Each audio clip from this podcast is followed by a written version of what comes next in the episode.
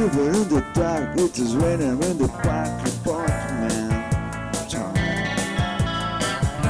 Son of the hill will stop and you have friend. I've been to for time. Feel alright in the that misery. Salve a tutti e bentornati a Il gatto di Schrödinger, settimanale di informazione scientifica.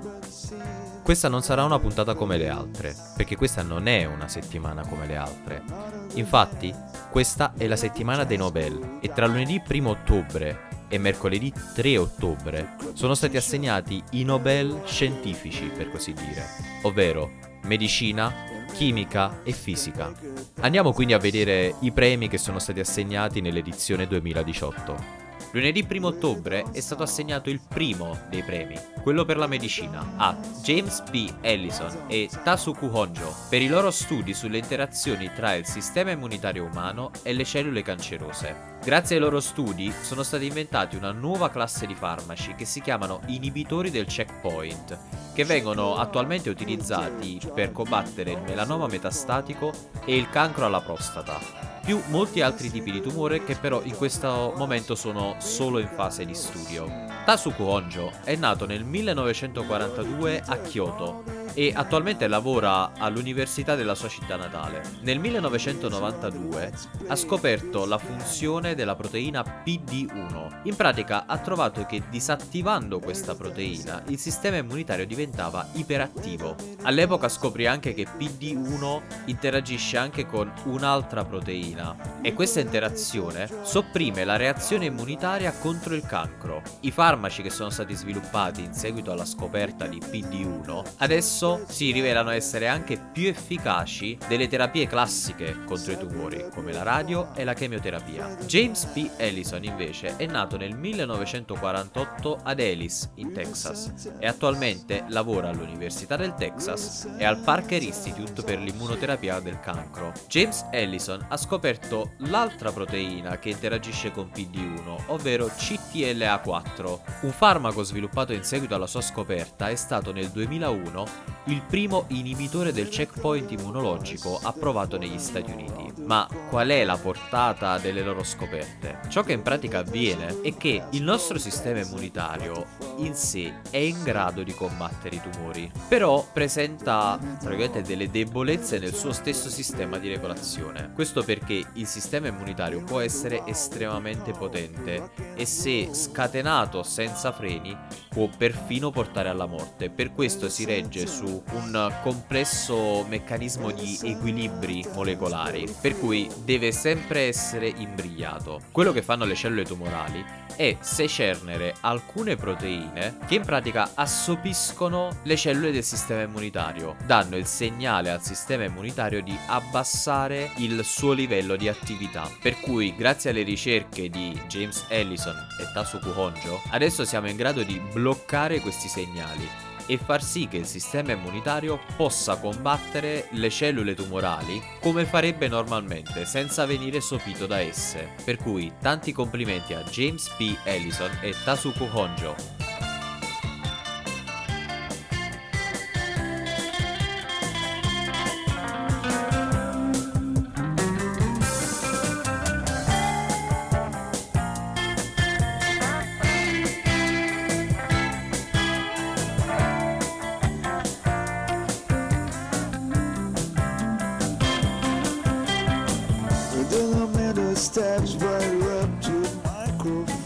Per quanto riguarda invece il premio Nobel per la fisica del 2018, è stato assegnato per metà ad Arthur Ashkin del laboratorio Bell negli USA, per l'altra metà invece in condivisione tra Gérard Mourou e Donna Strickland. Il primo del Politecnico di Pelesot, in Francia, mentre la seconda è dell'Università di Waterloo, in Canada. La scoperta ad essere stata premiata quest'anno sono i laser e vedremo per cosa nello specifico insieme alla presentazione dei protagonisti. Arthur Ashkin è nato nel 1922 a New York ed è stato premiato per aver inventato le pinzette laser. Queste sono in grado di afferrare e mantenere fermi atomi, particelle e perfino virus e cellule viventi. Questa invenzione risale al 1987. Per quanto riguarda invece l'altra metà del premio, ci sono Gérard Mourou, che è nato nel 1944 ad Albertville, in Francia, e Donna Strickland, che è nata nel 1959 a Guelph, in Canada. I due hanno realizzato gli impulsi laser più brevi e intensi che siano mai stati creati. La tecnica di loro invenzione si chiama CPA e oggi è alla base delle operazioni per correggere la vista effettuate proprio mediante l'utilizzo di laser. I due hanno pubblicato insieme un articolo nel 1985 che oggi è valso loro il premio Nobel. Per cui tanti complimenti ad Arthur Ashkin, Gerard Mourou e Donna Strickland.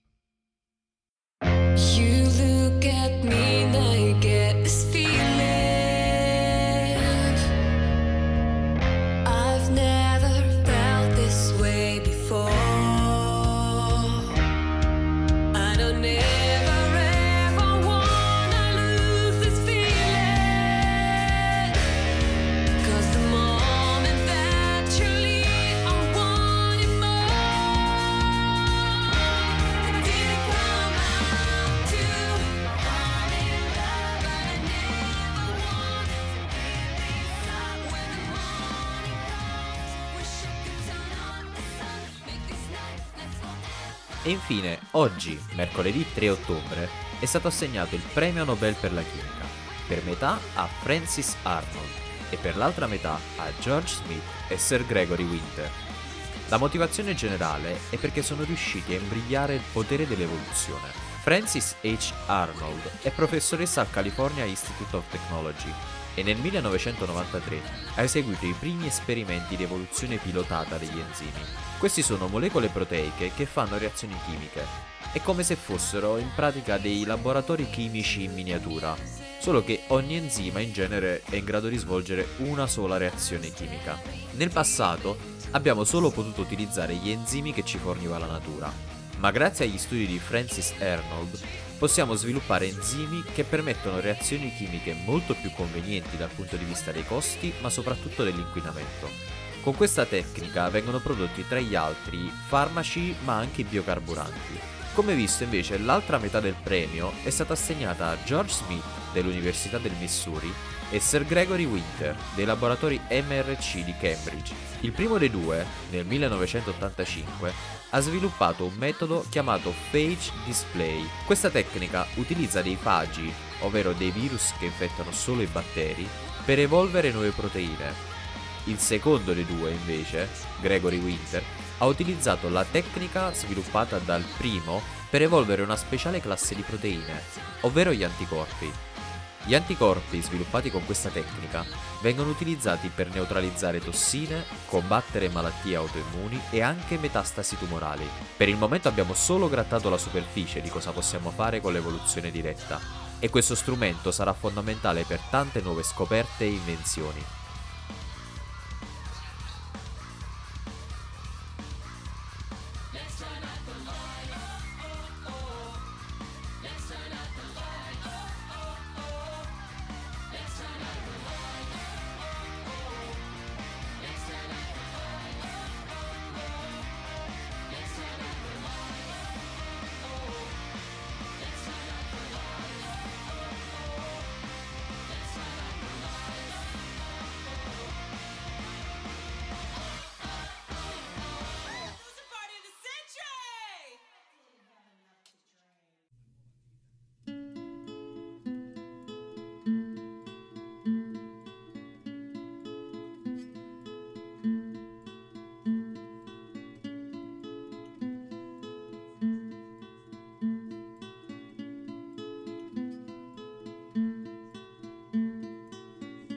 Can't believe the news today.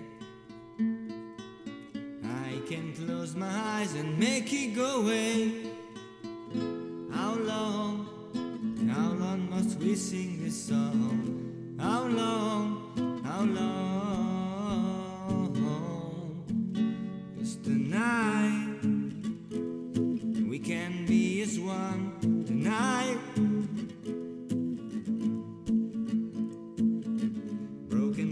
Finita la questione dei Nobel, Parliamo di un altro argomento. Infatti, Nature ha pubblicato nell'arco di questa settimana un editoriale in cui parla di Brexit. Recentemente si sta sentendo parlare sempre più spesso di Brexit. Ha ragione giustamente perché siamo agli ultimi mesi di negoziati, mancano solo sei mesi alla data in cui la Brexit diventerà realtà e al momento manca un vero e proprio accordo sulla libera circolazione di uomini, mezzi e merci e questa è una cosa potenzialmente molto grave, infatti l'Inghilterra si sta attrezzando con scorte di cibo e medicinali nel caso dovesse avvenire un'uscita traumatica. Uno dei problemi principali nel caso ci dovesse essere un hard Brexit, ovvero un'uscita dall'Unione Europea senza accordi, è il confine irlandese, perché l'isola d'Irlanda è per gran parte sotto il controllo della Repubblica di Irlanda, che resterà nell'Unione Europea. Un sesto dell'isola invece è l'Irlanda del Nord, che è sotto il controllo della corona inglese, per cui uscirà dall'Unione Europea. Il problema è quindi che ci sarà una frontiera tra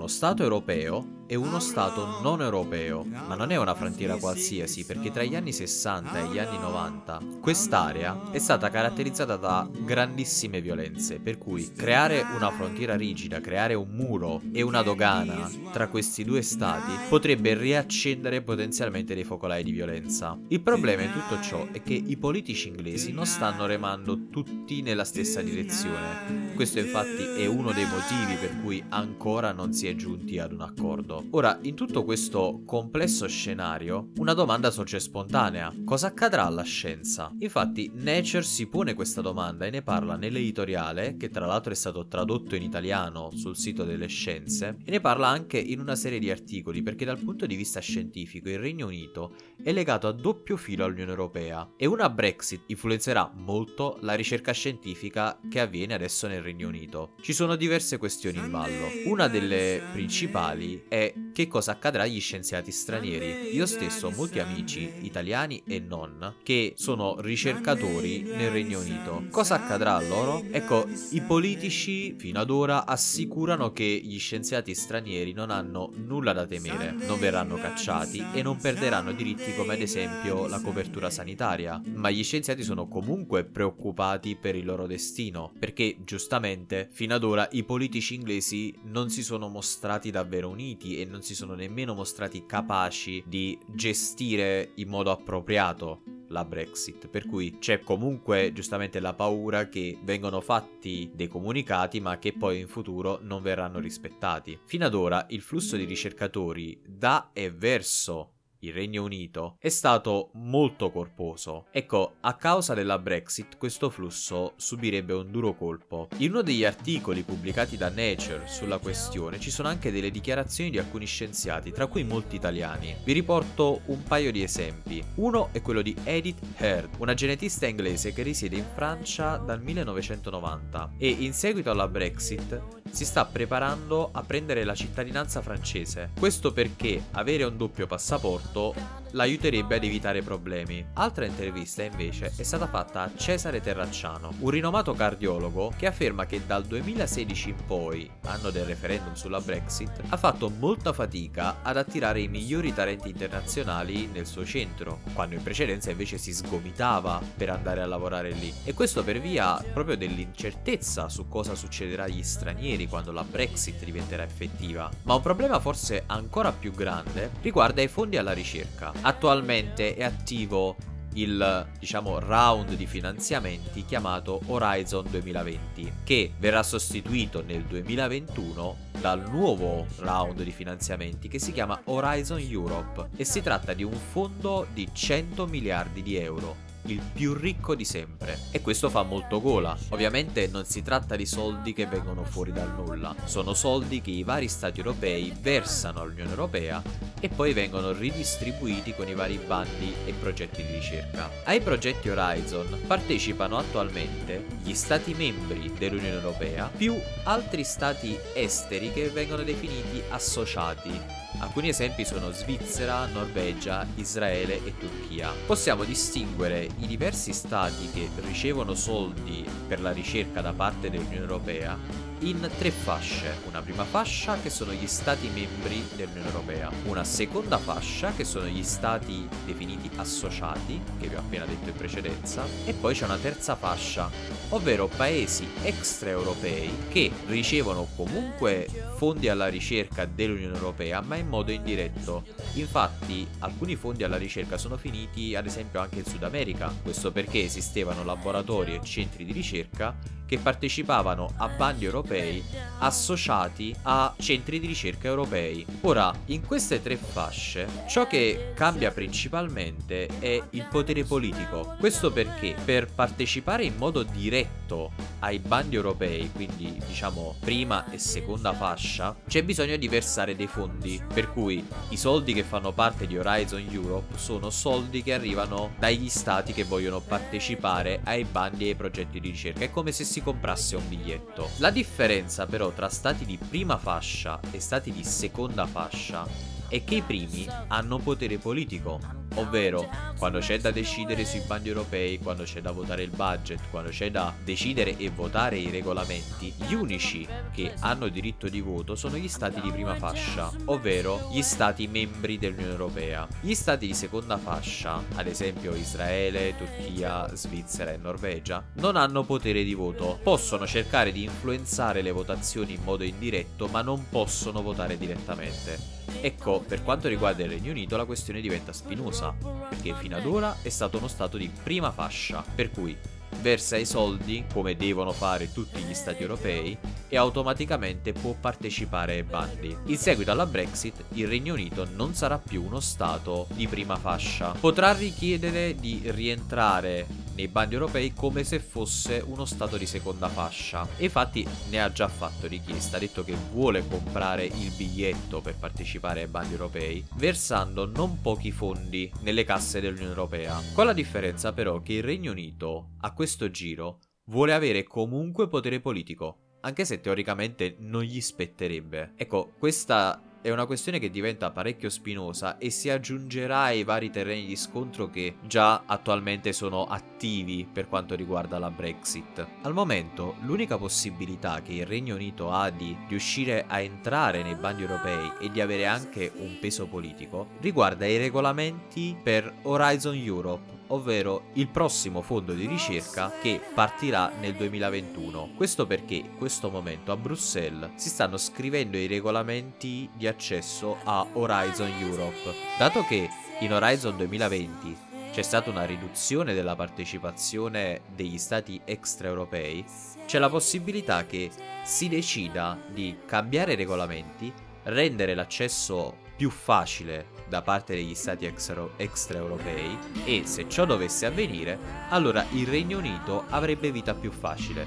Se invece dovesse restare il vecchio regolamento di Horizon 2020, c'è il rischio che il Regno Unito possa restare fuori dai bandi europei e infatti per questo motivo molte istituzioni inglesi come ad esempio laboratori e centri di ricerca si stanno muovendo per tempo e stanno cercando di associarsi a laboratori e centri di ricerca europei, in modo da ricevere comunque fondi alla ricerca dell'Unione Europea, ma in modo indiretto, come se fossero quindi uno stato di terza fascia. Tutto ciò adesso è ancora in divenire, per cui vediamo come si evolverà la situazione e si tratta per il momento di una cosa molto interessante e che anche ci riguarda da vicino, considerando il numero di scienziati italiani attivi nel Regno Unito. E per questa settimana abbiamo finito con il gatto di Schrödinger. Ci sentiamo la settimana prossima e mi raccomando, stay tuned.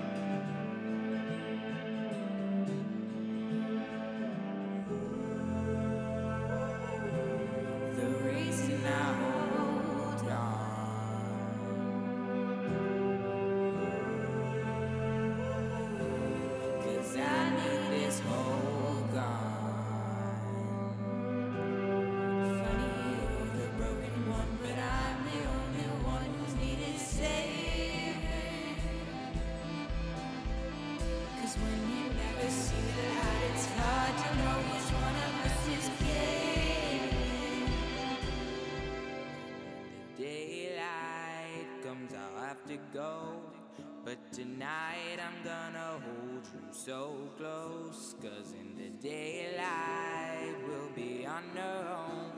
But tonight I need to hold you so close. In the daylight.